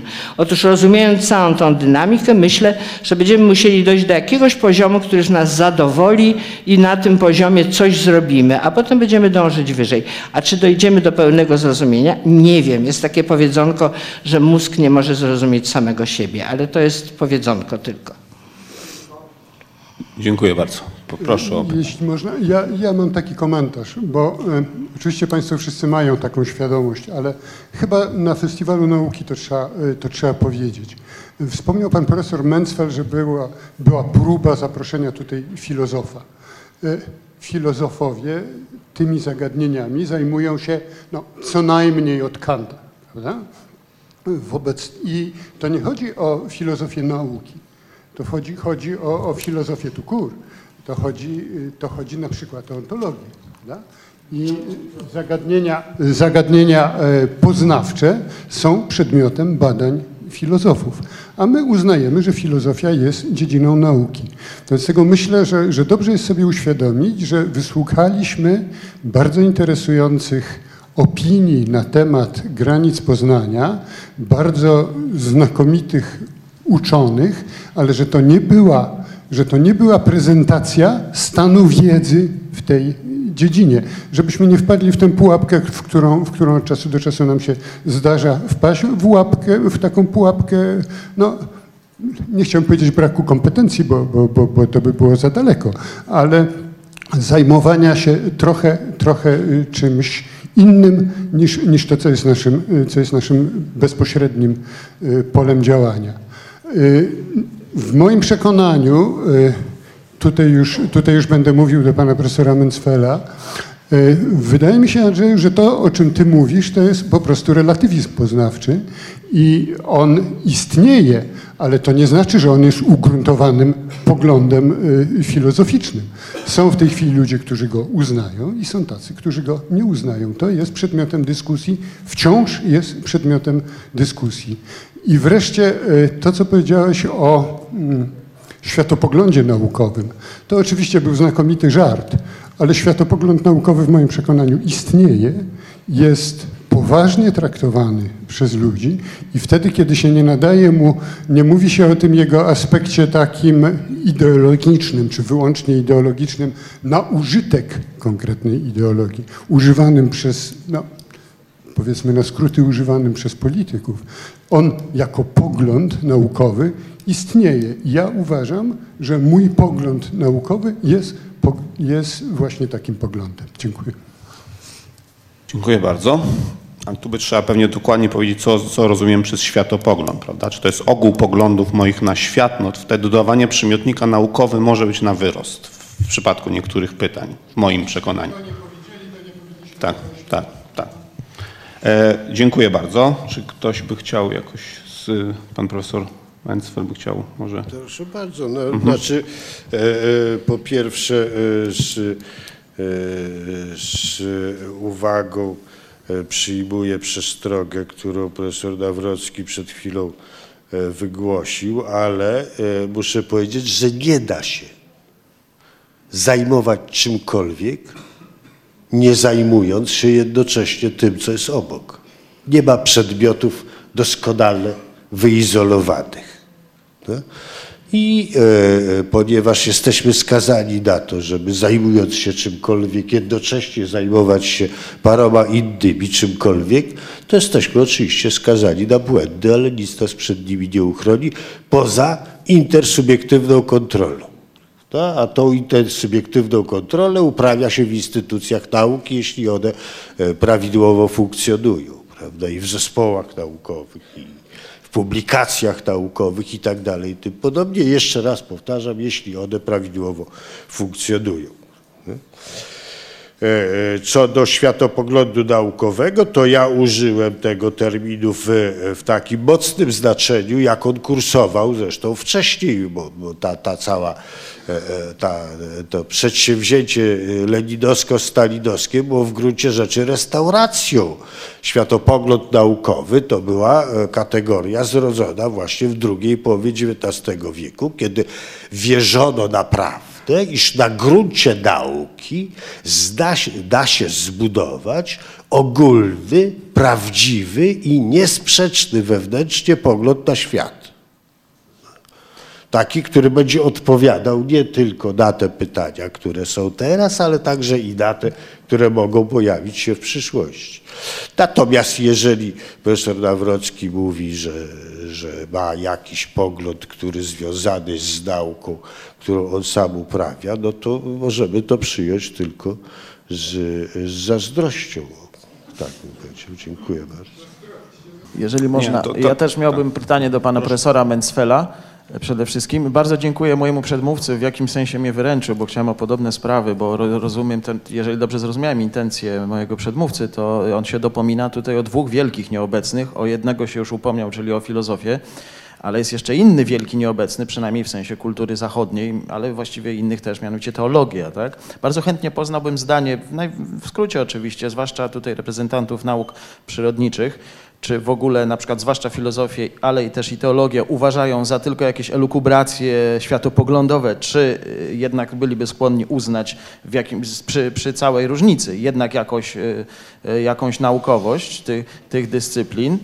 E, Bo ja tak rozumiałem, bardzo mi się podobały tutaj wypowiedzi, zwłaszcza pana profesora fizyka i pani biolog, e, bo e, w tej części, że jednak czegoś tam prawdopodobnie nigdy nie będziemy wiedzieli, ja to odbieram jako no, taki argument na rzecz tychże dyscyplin, zwłaszcza filozofii, tak? że, że skoro nie da się całej naszej wiedzy o świecie rozparcelować na nauki przyrodnicze, no to ta filozofia, stara, poczciwa dyscyplina, jednak coś tam zawsze będzie miała do roboty. A pytanie do pana profesora Mencfela byłoby właśnie takie, bo oczywiście wy- wystąpienie jak zwykle bardzo efektowne, ale w gruncie rzeczy no, y, pan nie powiedział nic nowego, co Protagoras z Abdery, tak? Ho in metron to panta, to znaczy człowiek jest miarą wszech rzeczy. I oczywiście można takiego poglądu głosić, tylko że jak mój szanowny przedmówca starał się zwracać uwagę, jeżeli znowu tutaj dobrze w, tym, w tej części wypowiedzi zrozumiałem jego intencje, to jest tylko jeden z poglądów filozoficznych, który ewokuje bardzo określoną i to bardzo mocno żywy, określoną y, ontologię, tak? Także no, z relatywizmem nie jest tak hop prawda, że można oczywiście efektownie go bronić, natomiast czy on jest powszechnie uznawany? No bo tak rozumiem pański pogląd, że nauka jest pewną formą zachowania się takiej istoty, jaką jest człowiek. To Dokładnie, okej. dokładnie, Ta, tak, tak, oczywiście tak. To, tylko, że on się zachowuje wobec czegoś jednak, tak? No jednak chyba nie bylibyśmy skłonni, nie wiem, przynajmniej ja, z całym szacunkiem do humanistyki i filozofii, stwierdzić, że prawo grawitacji to jest tylko sposób zachowania się człowieka wobec tego, co nazywamy rzeczywistością i zgoda tu się kłócimy, co to jest. Przepraszam, że wejdę panu w słowo, ale dokonał pan nieuzasadnionego przejścia, nieuzasadnionego logicznie, ponieważ pomiędzy tym, że człowiek jako gatunek tak, w określe, wytwarza określony sposób zachowania się wobec swojego otoczenia, który z czasem zostaje określony jako nauka, nie ma żadnego przejścia do poszczególnego twierdzenia i do utożsamienia tego. Mówimy o nauce jako takiej. I to nie do, i przykład z teorią grawitacji może pan skreślić, bo to nie jest z tego poziomu, z tego samego poziomu kwestia. E, Można? A, A, jeszcze, jeszcze jest dyskusja. Czy, czy już można? Proszę. E, Poszło bardzo e, filozoficznie, ja bym chciał troszeczkę przyziemnie. Tu padło takie zdanie, że nie ma przedmiotów zupełnie wyizolowanych od swojego otoczenia. I chciałbym wskazać też takie granice poznania, o których tutaj jeszcze nie było mowy. I spodziewam się, że być może ja tylko o tym wspomnę. E, Mianowicie e, boję się, że istnieją też granice poznania w e, sercach i umysłach samych naukowców oraz decydentów i sponsorów nauki. To znaczy, oprócz tego, że społeczeństwo i autorytety stawiają pewne granice, nie chcą, aby eksplorować pewne obszary, tak e, w innych obszarach społeczeństwo i autorytety domagają się odpowiedzi i tej odpowiedzi możliwej, łatwo do uzyskania nie otrzymują. I y, chciałbym y, tutaj właśnie zaalarmować, że jeżeli nauka y, będzie się koncentrować tylko na tej drodze y, y, nauka czysta, nauka stosowana, y, biznes, y, wola polityczna, y, a zaniedbywać będzie y, tą y, odpowiedź, y, jak my zmieniamy świat i jak to przekłada się na nasze możliwości gospodarcze, to tą granicą poznania będzie po prostu zapaść gospodarcza i brak środków na rozwój pewnych istotnych może jakichś dziedzin nauki. Mamy w tej chwili permanentny już kryzys, z którym trudno sobie jest poradzić. Y, Mamy naszą polską gospodarkę, y, która ponoć się rozwija, a w dalszym ciągu na naukę y, nie generuje odpowiedniej ilości środków. To są nasze granice poznania, o których jakoś nie chcemy dyskutować, tylko y, uciekamy w filozofię daleką i wydumaną, a y, ja nie wiem, y, czy w przyszłym roku odbędzie się Festiwal Nauki. Mieliśmy wielkiego sponsora PGNiG. Y, Widzę, że tu przed wejściem jest sporo zeszycików y, wydrukowanych jakby nadmiarowo, bo uczestników w tym roku jest, no w tej chwili widzę pie, piękną salę, ale y, na paru innych wykładach byłem i widzę uczestników mniej niż w poprzednich latach. Więc to są pewne granice e, też e, dla naszego e, poznania. I ja może dla przykładu rzucę coś, co naprawdę jest proste i naukowcy po prostu tam nie weszli. Nie weszli na szczyty Himalajów, żeby, żeby dać odpowiedź, kiedy rozpuszczą się tam lodowce. Od tego pytania u, u, został e, po prostu zdere- zdezerterowali. Natomiast to jest szkolne zadanie. Y, Trzeba było pójść do, w Himalaje, zobaczyć jak się tam, y, jak tam autochtoni y, zauważyli sami, jak podniosła się granica y, wiecznego śniegu i ekstrapolować to prosto i w połowie stulecia nie mamy już tam y, lodowców. Y, y, To jest prosta odpowiedź. Nie ma tej odpowiedzi. Y, Inna, inna taka Ale historia. pan- pozwolił kończę, jeszcze, kończę. tak? Inna taka historia, potwierdzenie pewnych teorii dotyczących naszej planety. Nie jesteśmy na zimnym kamieniu, tylko na rozgrzanej bombie. Mamy Marsa. Y, Proszę dodać masę wszystkich księżyców Układu Słonecznego do siebie, wszystkich y, tych gruzów, asteroidów, które y, w pasach tutaj przy Jowiszu krążą i otrzymają Państwo masę planety nieco tylko większej rozmiarami od Ziemi. To była planeta, która była w tym miejscu, gdzie jest dzisiejszy Mars. Jeszcze trzeba dodać masę Marsa. Ten Mars, który ma pełno żelaza na powierzchni, powinien mieć to żelazo w środku. To jest y, wynicowana planeta wrak po eksplozji planetarnej. Y, y, Bada się, szuka się tam bakterii na tym Marsie. Tam, można, tam jest tak. bakteria i to dużo bakterii. Tam są bakterie zawleczone już przez nasze sądy, jeżeli są w stanie przetrwać. Natomiast ja pytam, jaki jest skład tego pyłu marsjańskiego? Czy tam jest na przykład zwiększona zawartość uranu, która by świadczyła o tym, że właśnie ten pył pochodzi z jądra marsjańskiego pierwotnego? Wydaje mi się, ale mogę się mylić. Najpierw dwie uwagi krytyczne po adresem, adresem pani profesor Fikus, którą bardzo cenię i lubię, którą bardzo cenię i lubię. Otóż w pierwszej części pani wypowiedzi pani zasypała nas pani aktami wiary. Otóż pani głęboko wierzy, że nigdy nie będziemy wiedzieć, jak powstało życie na Ziemi. Uważam, że pani wiara jest wiarą daremną. Będziemy wiedzieć. Druga sprawa to w drugiej części pani wypowiedzi pani wypowiedziała myśl bardzo popularną, mianowicie, że my wszyscy tutaj jesteśmy w kręgu, jesteśmy zanurzeni w kulturze judeo-chrześcijańskiej. Otóż nie, pani profesor. My jesteśmy zanurzeni w kulturze judeo-chrześcijańsko-ateistycznej. W takiej kulturze jesteśmy zanurzeni. A teraz uwagi już bardzo konkretne w stosunku do pana profesora Gałązki. Panie profesorze, pan powiedział bardzo słusznie, że ponieważ działa zasada nieosnaczalności, ja jestem z wykształcenia chemikiem, to nie będziemy mogli z nieskończoną dokładnością zmierzyć położenia i pędu cząstki, co jest prawdą. Panie profesorze, z nieskończoną dokładnością niczego nie możemy zmierzyć nie tylko położenia i pędu. Pan przecież doskonale wie, że z nieskończoną dokładnością niczego nie możemy zmierzyć. To było troszeczkę, pan wybaczy, bałamutne w stosunku do nas wszystkich.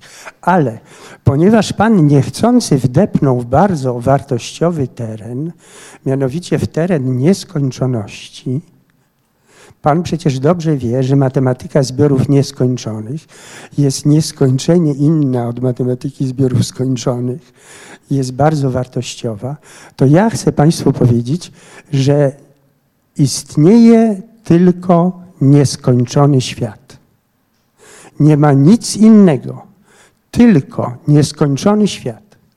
Te dziesiątki czy setki rozmaitych kast kapłanów na planecie Ziemia, które opowiadają swoje historyjki o jakichś bytach, które jakoby istnieją poza światem, te wszystkie historyjki są błędne.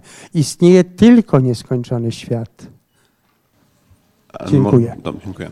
Dzień dobry Państwu, ja się nazywam Jan Faryna i jestem lekarzem i chciałem powiedzieć, że w tym tygodniu słuchałem wypowiedzi jednego z bardziej znanych psychiatrów, znanych ze względów politycznych, e, pana doktora Balickiego i postawiono mu pytanie, czy istnieje pojęcie normalności. On, on, on w tym momencie, bardzo ciekaw byłem, co na to odpowie, powiedział, że nie ma. I w związku z tym, tak jak my tu siedzimy, tak jak słuchamy każdego po kolei z wykładowców, każdy z nas jest różny, stąd ukłon w kierunku pani profesor Fikus, bo nawet jeżeli my znajdziemy klucz do mózgu, to tak jakbyśmy znaleźli jeden klucz do jednego zamka. To znaczy, oczywiście generalne rzeczy się e, e, e, będą, natomiast szczegóły, dlaczego my się tak różnimy i w związku z tym czasami istnieje wiele mm, problemów, e, mówię w tej chwili jako lekarz, e, z leczeniem, z ja uważam, że, że medycyna i nauki biologiczne nie są matematyką i nie można ich, tak jak można, łatwiej jest fizykę zawrzeć w matematyce, tak tutaj e, pracując w biologii, pracując z człowiekiem, często staramy się rozwiązać e, jedno równanie z dwoma niewiadomymi. E, także to taka może uwaga natury ogólnej. I jeszcze jedno tylko, czasami też miałem taki okres w swoim życiu, kiedy zajmowałem się e, badaniami w medycynie i to, co mówi pani profesor, dobranie grup i do badań, czyli krótko mówiąc to, z czego wyszedłem, jeżeli nie ma normalności, to nie zawsze łatwo jest chyba wyciągać wnioski z naszych doświadczeń biologicznych. Dziękuję bardzo. Dziękuję bardzo. Poproszę panią profesora. Ja chciałam dodać, y, z przyjemnością wysłuchałam tego, co Pan powiedział. Jeżeli chodzi o to, w co ja wierzę, a nie wierzę, no to rzeczywiście wygłosiłam swoje poglądy, w co wierzę. Natomiast jeżeli chodzi o tą normalność, to na przykład sądziliśmy, że istnieje jakiś średni, znaczy właśnie średni źle, no jakiś taki wzorcowy typ genomu ludzkiego. I był cały wielki projekt tysiąca genomów i tych genomów już znamy dużo, to znaczy oznaczeń DNA, genotypów, oznaczeń DNA u poszczególnych ludzi. I po tym, po tym projekcie tysiąca genomów wniosek jest taki, że nie ma na świecie idealnego genomu, takiego, do którego moglibyśmy coś dopasowywać. Każdy z nas, jak tu siedzimy, nosi w sobie 300 zmian, które powodują, 300 zmian genetycznych, różnic w stosunku do jakiejś średniej właśnie. W związku z tym genetycy y, medyczni mogą w tej chwili opierać się tylko na średnich czyli na przybliżeniu, czyli jeżeli nie zbadają danego człowieka, to nie mają indywidualnej wiedzy o jego genomie, tylko średnio wiedzą, że gen A leży około genu B i u większości ludzi tak jest, ale nie u wszystkich. Nie ma, powiedziałabym to samo, co pan Balicki, nie ma y, normy w ludzkiej genetyce. W związku z tym nie ma też normy w normalności. Tak, proszę bardzo. Tylko w kwestii normalności. E, my dobrze, my dobrze wiemy, że takie określenia były wcielane w praktykę. Tak? Jak się kogoś określa jako nienormalnego, to w XIX wieku za, za, zamykało się go w takich szpitalach, które były gorsze niż współczesne więzienia. I tak dalej i tym podobnie, aż do eutanazji, której dokonywano nie tylko w hitlerowskich Niemczech, ale także e, w Szwecji, jak się ostatnio dowiadujemy. Krótko mówiąc, to są bardzo drażliwe kwestie i zanim się użyje słowa, to trzeba się zastanawiać, czy ono nie może się okazać złowrogą praktyką. No. I tyle w tej sprawie. Dziękuję bardzo. Tutaj również widać różnicę między naukami, bo jako fizyk, jak ktoś mi powie, że z dokładnością 3 sigma coś się stanie, a to ja powiem to dobrze, no to, to w miarę dobrze wiem, co się stanie. Natomiast jak ja jestem pacjentem u lekarza i on mi powie z dokładnością 3 sigma, ma pan prawdopodobieństwo przeżycia, nie wiem, rok albo 10 lat, no to ja wolałbym wiedzieć, czy ja jestem powyżej 3 sigma, czy poniżej 3 sigma, a nie, że średnio jestem w dobrej lub złej centylu którymś, prawda? Więc to są inne pytania i inną, inny mają ciężar gatunkowy w różnych naukach. Natomiast poproszono mnie o, o znaczy, żeby, żeby odnieść się do filozofii i teologii. No to może ja coś powiem, jako już jako moderator, może kiedyś coś powiem. Mianowicie tak, e, w fizyce ja cały czas uważam, że światopogląd ten tak zwany naukowy jest jednak mylącą nazwą, bo on usiłuje zasugerować, że ogół moich poglądów na świat da się wyprowadzić, choćby potencjalnie, teoretycznie, czy udowodnić e, w ramach nauki.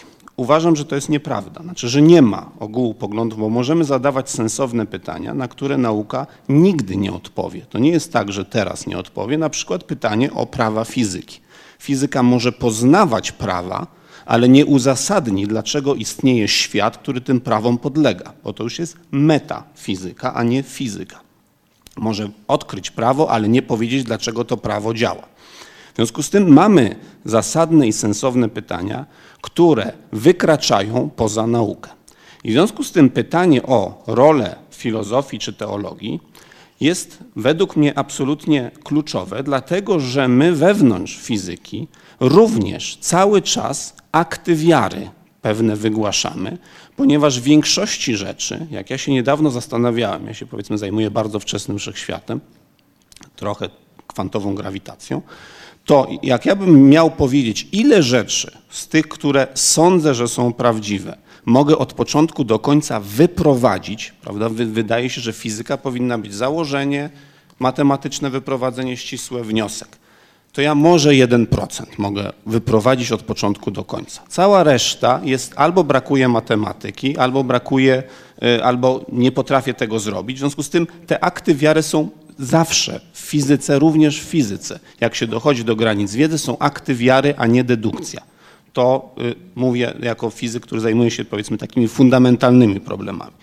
Natomiast w związku z tym pytania, które są zasadne, można je odrzucać, ale na przykład pytanie o wartości, system wartości. Oczywiście fizyka nic na ten temat nie mówi. Jak ktoś mówi, jak ktoś twierdzi, że system wartości jakiś jest, no to to pytanie nie zada fizycy w, w nauce, tylko musi gdzie indziej szukać pytania o sens życia, o to, co jest dobre, co jest złe i tak dalej, i tak dalej. Więc wydaje mi się, że nie możemy stosować, e, to jest odpowiedź panu, że nie możemy stosować kryteriów, na przykład takich, które stosujemy w fizyce, bo gdybyśmy stosowali kryteria z fizyki, na przykład to, że jeżeli prawo jest prawdziwe, to ja z pewnością potrafię przewidzieć wynik zdarzenia, to nagle nauki typu ekonomia kompletnie odpadają, tak? No bo Jeżeli są naukami. jeżeli są naukami, w tym, więc ja nie mogę stosować tych samych kryteriów. Więc jeżeli nie stosuję kryteriów nauk ścisłych, to oczekiwanie, że część nauk można nazywać, a na przykład teologii, filozofii nie, ponieważ nie spełnia tych kryteriów, uważam za nadmierne. To znaczy, to jest tak samo namysł nad, y, powiedzmy, czy transcendencja istnieje. Jeżeli tak, to co, co to dla nas znaczy?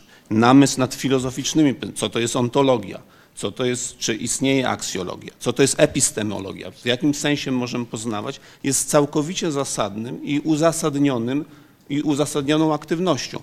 Czy my możemy to nazywać nauką? Tak, tylko że musimy zawsze pamiętać, że te różnice między naukami są kluczowe i fundamentalne. Nie możemy przykładać tych samych kryteriów, ale absolutnie powiedzenie, że w związku z tym, że prawda, my wykluczamy filozofię czy teologię, nie ma żadnego uzasadnienia. Jest aktem wiary, że my to możemy wykluczyć jako nieistotną aktywność człowieka. Tak jest moje zdanie. Przepraszam za ten dłuższy komentarz. Ja mam jedną uwagę, Maciej Geller, taką, która by rozróżniała nauki ścisłe od nauk humanistycznych. Y, Tutaj parę dni temu była debata w zeszłym tygodniu, bić się czy nie bić. Debata historyczna z postawionym pytaniem, które od czasu do czasu pojawia się na łamach gazet. Jest pytane społeczeństwo, jakie są sondaże, czy się należy bić w powstaniach, czy się nie należy bić w powstaniach. Otóż w naukach ścisłych dość podstawowym zasadą metodologiczną jest powtarzalność i możliwość falsyfikacji, czyli obalenia danych poglądów. No, w historii nie możemy powtórzyć tej sytuacji roku 1944 na przykład i w różnych wariantach trenować, co będzie dalej. Jak zaczniemy powstanie albo nie zaczniemy, jak zaczniemy w takich warunkach, a nie w innych, jak wyprowadzimy te oddziały w miejsce A czy w miejsce B, co się wydarzy, a następnie zebrać odpowiednią próbkę i odpowiedzieć na pytanie. Więc w naukach humanistycznych jest zupełnie inaczej niż w naukach przyrodniczych. I mam jeden komentarz do e, Magdy. Mianowicie, rzeczywiście jest tak, że naukowcy nie chcą ingerować w ludzki genom. Jakby jest w tej chwili na to jest zgoda. Ale chciałbym zwrócić uwagę, że ta ingerencja w genom następuje ciągle, tylko nie w genom pojedynczego człowieka, a w populację genomów, jaką stanowi ludzkość, poprzez chociażby rozwój medycyny czy decyzje, prawda? Jeśli rozwój medycyny doprowadza do tego, że słabsze organizmy pozostają przy życiu, to tym samym my ingerujemy w genom całej naszej populacji. E, Mam takie pytanko.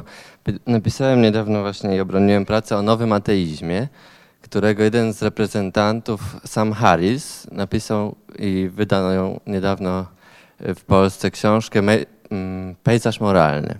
I on w niej broni takiej tezy, że nauki ścisłe mm, doprowadzą kiedyś do odpowiedzi na to, co jest dobre dla człowieka i co jest złe, czyli do pytań o charakterze moralnym.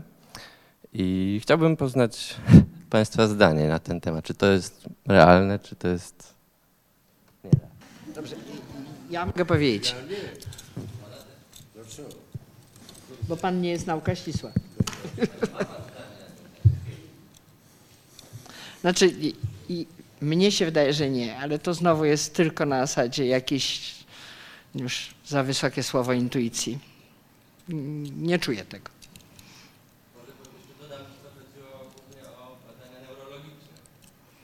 To jeszcze gorzej. Ja miałam styczność z wieloma ludźmi, którzy się nazywają bioetykami. I jednak przy tej styczności, gdzie oni muszą zrozumieć tę biologię, a do tego dopasować swoją filozofię, widzę, że właściwie na każde pytanie y, typu skutków zadziałań biologii, jeżeli przyjmiemy biologię za naukę ścisłą, to jednak każdy odpowiada inaczej, że to jest, oczywiście grup, grupowo odpowiadają inaczej, ale że nie ma tutaj y, jednego, jed, jednej zgody. Ja może zacytuję coś zadziwiającego, co się nam zdarzyło na jednym ze spotkań festiwalowych, gdzie rozmawialiśmy o zwierzętach w laboratorium, gdzie wstał bardzo młody człowiek i powiedział, że on nie rozumie, dlaczego my o tym rozmawiamy. Jesteśmy i tak lepsi od zwierząt i dlaczego odbierać nam prawo pełnego eksperymentowania na zwierzętach. Czyli jest, musi być bardzo dużo różnorodnych postaw i nie umiem powiedzieć, czy nauki ścisłe doprowadzą do rozróżnienia tego, co dobre i złe. Mnie się wydaje, że to są różne dziedziny, że, że nie, ale Ja mogę powiedzieć również tylko swoje przekonanie. W moim przekonaniu nauki ścisłe nigdy nie odpowiedzą na takie pytanie. Dlatego, że to nie jest w kategoriach, y, którymi się, znaczy to nie jest, jest przedmiot w ogóle, którym, który jest chociażby bliski. Znaczy, je- je- jeśli, jeśli Newton sformułował prawo grawitacji albo Maxwell sformułował y, swoje, prawo dotyczące, swoje prawa dotyczące fal elektromagnetycznych, to czy to jest dobre, czy to jest złe. To w tej kategorii nikt, y, że tak powiem, się nie ocenia tego. To nie jest, taka, nie jest ten sposób. I myślę, że fizyka przynajmniej i nauki ścisłe nigdy nie potrafią odpowiedzieć na to pytanie, czy to jest dobre, czy to jest złe. Czy to jest dobre, czy to jest złe, to będzie wynikało z tego, do czego się to prawo użyje.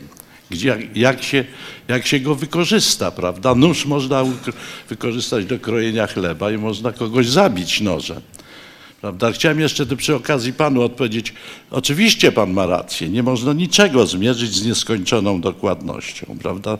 To, co ja chciałem powiedzieć, to tylko tyle, że, że w mechanice klasycznej, czy w ogóle w, w równaniach li, li, liniowych, powiedzmy, błąd, który robimy na początku y, przy założeniach, y, jest, jest również błędem wyniku końcowego, ale on jest w proporcji do tego, jakie, jaki błąd zrobimy na początku. Prawda? Jeśli określimy źle, e, określimy na przykład szybkość e, i kąt, pod jakim pan Majewski rzuca kulą, prawda? no to ta dokładność się przełoży na, na tą odległość, jaką on rzuca, ale to nie będzie to nie, to nie da zupełnie innego wyniku. Natomiast w równaniach nieliniowych, jeśli się pomylimy o taki sam kawałek, jak, jak przy tych innych procesach, możemy uzyskać zupełnie inne rozwiązanie. To chciałem powiedzieć tylko, żeby, że tak powiem, uściślić sprawę e, tych bardzo dziwnych równań e, nieliniowych, które są właśnie, które są bardzo ważne, bo ich jest strasznie dużo, prawda? Nie tylko, nie tylko w fizyce. Już, dziękuję. Może też skomentuję to dobro. No to jest jak, jak gdyby cały czas ten sam próba odtworzenia tego, tej wiary w absolut nauki. Znaczy, że każde pytanie da się odpowiedzieć w ramach nauki. Ja w to absolutnie nie wierzę. Znaczy, uważam, że są rzeczywistości, które są poza nauką, na, gdzie możemy zadawać sensowne pytania. Przede wszystkim pytanie o falsyfikowalność. Znaczy, że w pewnym momencie nauka mówi, to jest dobre, tak? Jaki mam dać, jaki mam przeprowadzić eksperyment, który powie, nie, mylisz się, to jest złe. Znaczy, co mam zrobić? Znaczy, jaki rodzaj eksperymentu miałbym przeprowadzić, żeby twierdzenie to jest dobre? Bo jeżeli ja na przykład twierdzę, że tu nie ma wody, tak, i próbuję tutaj coś z tym zrobić, no wyle, woda się wyleje, jawnie sfalsyfikowałem to twierdzenie. Natomiast twierdzenie, że coś jest dobre, a coś jest złe, nie mam metody, żeby to sfalsyfikować, takie twierdzenie, więc w związku z tym to musi istnieć poza nauką, ponieważ to nie, jest, nie należy do paradygmatu. Metodą jest, jeżeli wyznaje pan pewien system wartości. Ale to wtedy. I to no, już nie jesteśmy A w wtedy, jak mamy na przykład, jak uznaję, że jest jakaś etyka, w szczególności jak jest transcendentna etyka, jak mi się wydaje, że etyka jest transcendentna, no to wtedy jest zupełnie inna rozmowa. No to wtedy mam sposób kategoryzacji tego, nawet jeżeli mam słabe narzędzia, żeby rozpoznać, czy coś jest dobre, czy coś jest złe. Ja wierzę, że to jest dobre lub to jest złe. Natomiast wewnątrz nauki to wydaje mi się nie ma metody, żeby nauka sama z siebie taki eksperyment zaproponowała, który by falsyfikował twierdzenie jedno lub jego zaprzeczenie. Stefan Jackowski, matematyk. Y, I chciałbym po- podzielić się z Państwem jednym komentarzem, który się odnosi do matematyki, więc można powiedzieć z urzędu i również zadać jedno pytanie. Y, Komentarz dotyczący matematyki jest następujący. Czynię go z zastrzeżeniem, że mówię o matematyce, a więc przedstawiam swój pogląd, a nie staram się Państwu wyłożyć matematykę, bo wtedy bym uważał, że mówię o, tak powiem, prawdzie absolutnej. Często tutaj w wypowiedziach, szczególnie pana profesora Gałązki, pojawiała się troszkę może taka, taka sugestia, że matematyka jest tym takim ultimatywnym y, wzorcem y, naukowości, że kiedy sformułujemy coś w języku czy, czy ma, matematycznie, to, no to, to już właściwie osiągnęliśmy ten, ten prawda, cel y, naukowy. I y, uwaga jest taka, że w istocie matematyka jest owocem refleksji nad otaczającym światem, że ona nie istnieje obok, że to nie jest tak, że my przenosimy coś z fizyki do matematyki, do jakiejś innej dziedziny, która istnieje obok. Cała, tak powiem, cała matematyka, którą się zajmują matematycy, została, powstała w wyniku refleksji nad rozmaitymi obserwacjami, często zresztą z fizyki.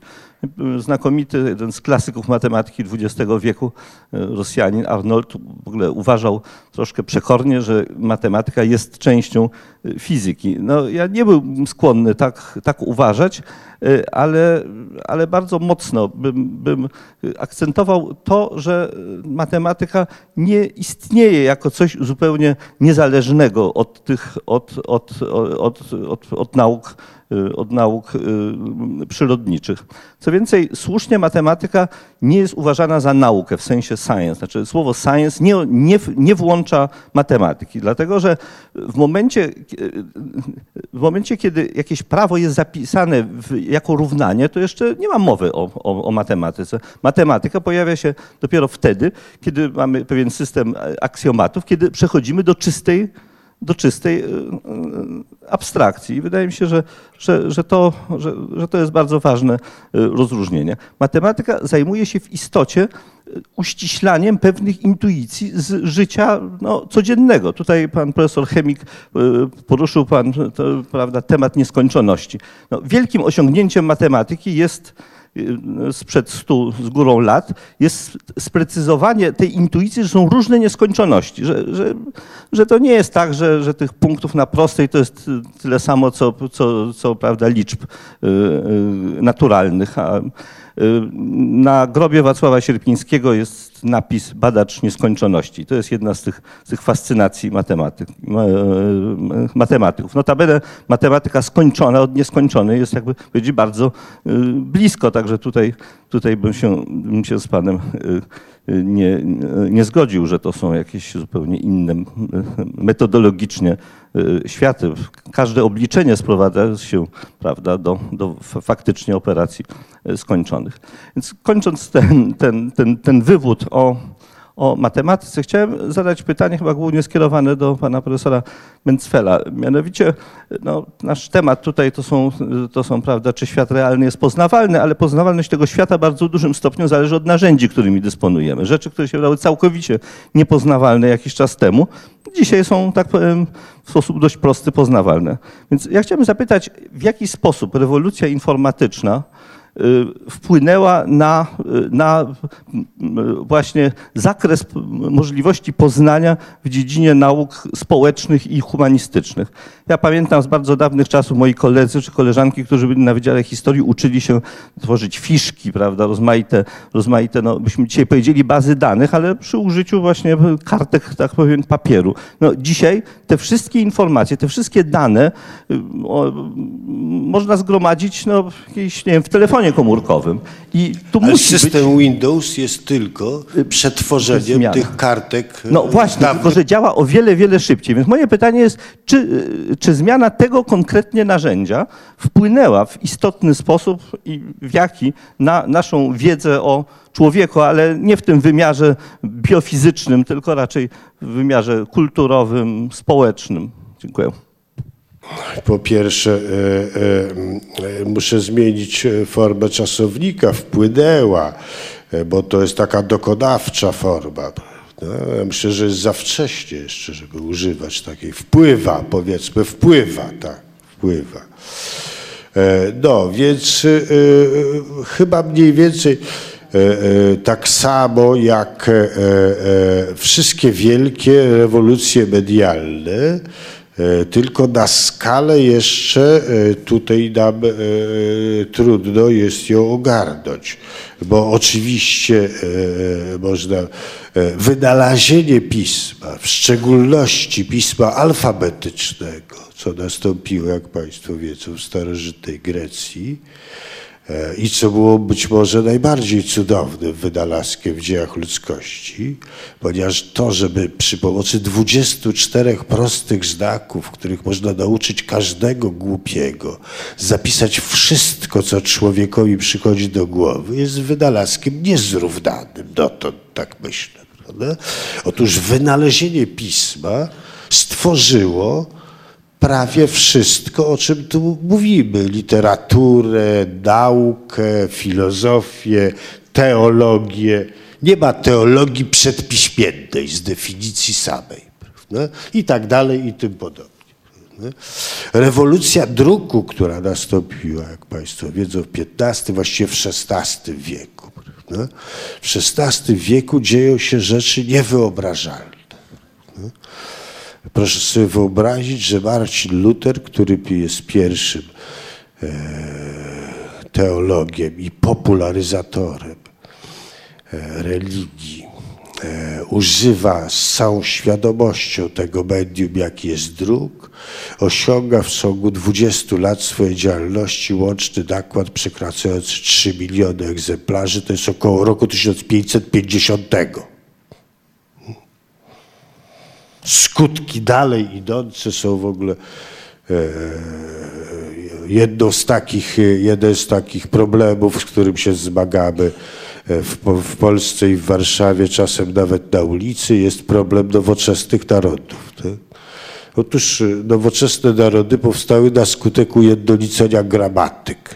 A ujednolicenie gramatyk, ja troszkę szarżuję, ale nie tak wiele. A ujednolicenie gramatyk zostało wymuszone przez druk, bo przecież ludzie, którzy mówili do siebie po dwóch stronach rzeki, naprawdę nie, nie, nie kontrolowali swojej ortografii oraz gramatyki, wystarczy, się rozumieli. Prawda? A ustalenie kanonu języków narodowych było podstawą, y, tłumaczenie na tej, najpierw Pisma Świętego, a potem różnych innych było podstawą e, tego, co się... E, więc oczywiście to pytanie o skutki takiej rewolucji medialnej, jak, w jakiej właśnie od 20 lat jesteśmy, to jest pytaniem o, e, o horyzoncie, e, którego nie jestem w stanie ogarnąć. Przez porównanie mogę powiedzieć tylko, że nie jesteśmy w stanie przewidzieć tego. Prawda? Już na przykład coś wiemy, my e, humaniści, dociera to do nas powoli.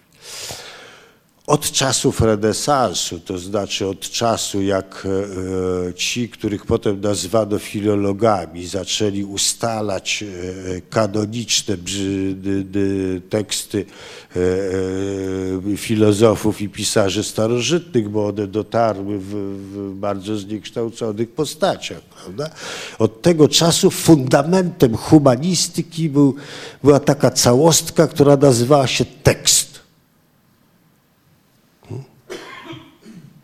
Filologia i parę jeszcze innych nauk uchodzących za nauki, filozofia także jest zbudowana na interpretacjach tekstów. Otóż jedno z, jednym ze skutków pojawienia się tego, co się nazywa hipertekstem, jest dysocjacja tekstu jako takiego. A konsekwencji tego nie sposób przewidzieć. Jedną z możliwych konsekwencji jest to, że my nie za długo, ja na szczęście już jestem emerytem, my nie za długo tu w tych salach nie będziemy mieli metod nauczania. Albo będziemy musieli gruntownie wynaleźć na nowo. E, ale e, może też to się okazać impulsem do e, powszechnej erupcji wyobraźni. Nie wiem. Dziękuję. Dziękuję. To poproszę jeszcze ostatnie pytanie. E, czy świat realny jest poznawalny?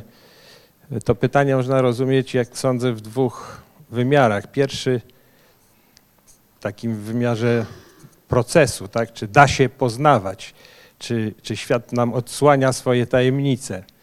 Tym się zachwycał Einstein, który nie mógł wyjść właśnie z podziwu, że, że udaje się rozszyfrowywać te prawa rządzące wszechświatem. A druga, drugi, y, y, y, drugi wymiar tego pytania to, to mm, takie, taka nadzieja, że może odpowiedź będzie w formie dokonanej, tak? że poznamy do końca, że rozszyfrujemy do końca, że będziemy wszystko do końca wiedzieć. Myślę, że ta dyskusja i i wszyscy tutaj po, podobnie sądzimy na tej sali, pokazuje, że, że to jest niemożliwe, że zawsze będą jakieś pytania. A panu, który wychodzi, chciałem powiedzieć, że ja chętnie będę płacił właśnie podatki po to, żeby naukowcy e, nie pozbawili nas tej wspaniałej sytuacji, że są, jakieś, są jakieś pytania, na które nie ma odpowiedzi. Bo to, to świat, w którym na wszystkie pytania byłyby wszystkie odpowiedzi, to, to, to byłoby coś najgorszego, co potrafię sobie wyobrazić. Natomiast poza tą kwestią e, poznawalności, jak gdyby, chciałbym dorzucić jeszcze takie skromne pytanie, mianowicie pytanie o pojmowalność. Tak?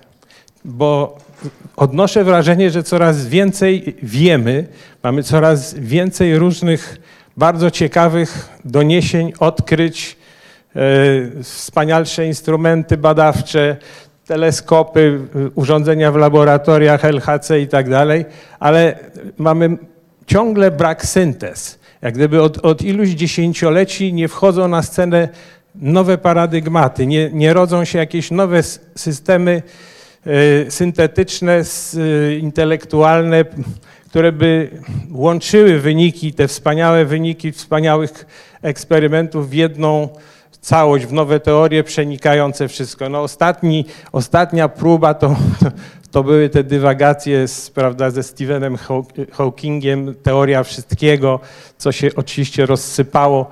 No, a, ale bez takiej, że tak powiem, bez prób syntetyzowania, myślę, że, że będziemy takim zagubionym trochę E, e, taką zagubioną trochę ludzkością. Będziemy dużo wiedzieć o jakichś drobnych kwestiach, będziemy znali doskonale procedury pomagające się nam poruszać w codzienności, ale tak w gruncie rzeczy nie będziemy wiedzieli, po co to wszystko, dlaczego, dlaczego istniejemy, do czego dążymy. Pytanie w związku z tym, bo czasu nie ma. Czy jest jakaś nauka, nie wiem, most komunikacji pomiędzy uczonymi świata, coś, co by stwarzało szansę właśnie na, na pojawienie się takich syntez. Dziękuję. Ja może odpowiem na, na to ostatnie pytanie taką e, prawdziwą anegdotą. Mianowicie dwa tygodnie temu mniej więcej był zjazd fizyków w Poznaniu. Na tym zjeździe był laureat Nagrody Nobla von Klitzing, Niemiec. I w takiej jakiejś rozmowie spytano go się, panie profesorze, co trzeba zrobić, żeby dostać Nagrodę Nobla? A on powiedział, dać pieniądze i nie wtrącać się. Prawda? Więc ja myślę, ja myślę że, że e, a propos tego, co Pan powiedział przed chwilą, że jeśli uczeni będą mieli możliwość prowadzenia badań, to odpowiedzą na ogromną ilość pytań, która w tej chwili wisi w powietrzu. Ale myślę, że nie odpowiedzą na wszystkie pytania, bo zawsze, zawsze postęp wiedzy rodzi następne pytania. I tu, I tu, nie widać, żeby, żeby to się zmieniło. Dziękuję. E, myślę, że, że tutaj dobrze, znaczy ja myślę, że, że za wysoko chyba pan stawia poprzeczkę. Znaczy ja cały czas przypominam sobie słowa, cudowne słowa Einsteina, że najbardziej niezrozumiałe jest to, że w ogóle cokolwiek daje się zrozumieć. To są bardzo głębokie słowa i myślę, że na tym skończymy debatę.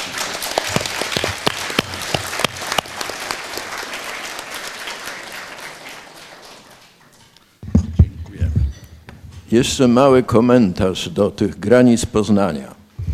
W jednym z dialogów Platona e, Platon porównywał wiedzę do wyspy na morzu. Natomiast granice tej wyspy, styk z morzem, to było to, o czym wiemy, że nie wiemy. No, perspektywa mogła być trochę ponura, bo to by oznaczało, że wraz ze wzrostem wiedzy coraz więcej nie wiemy.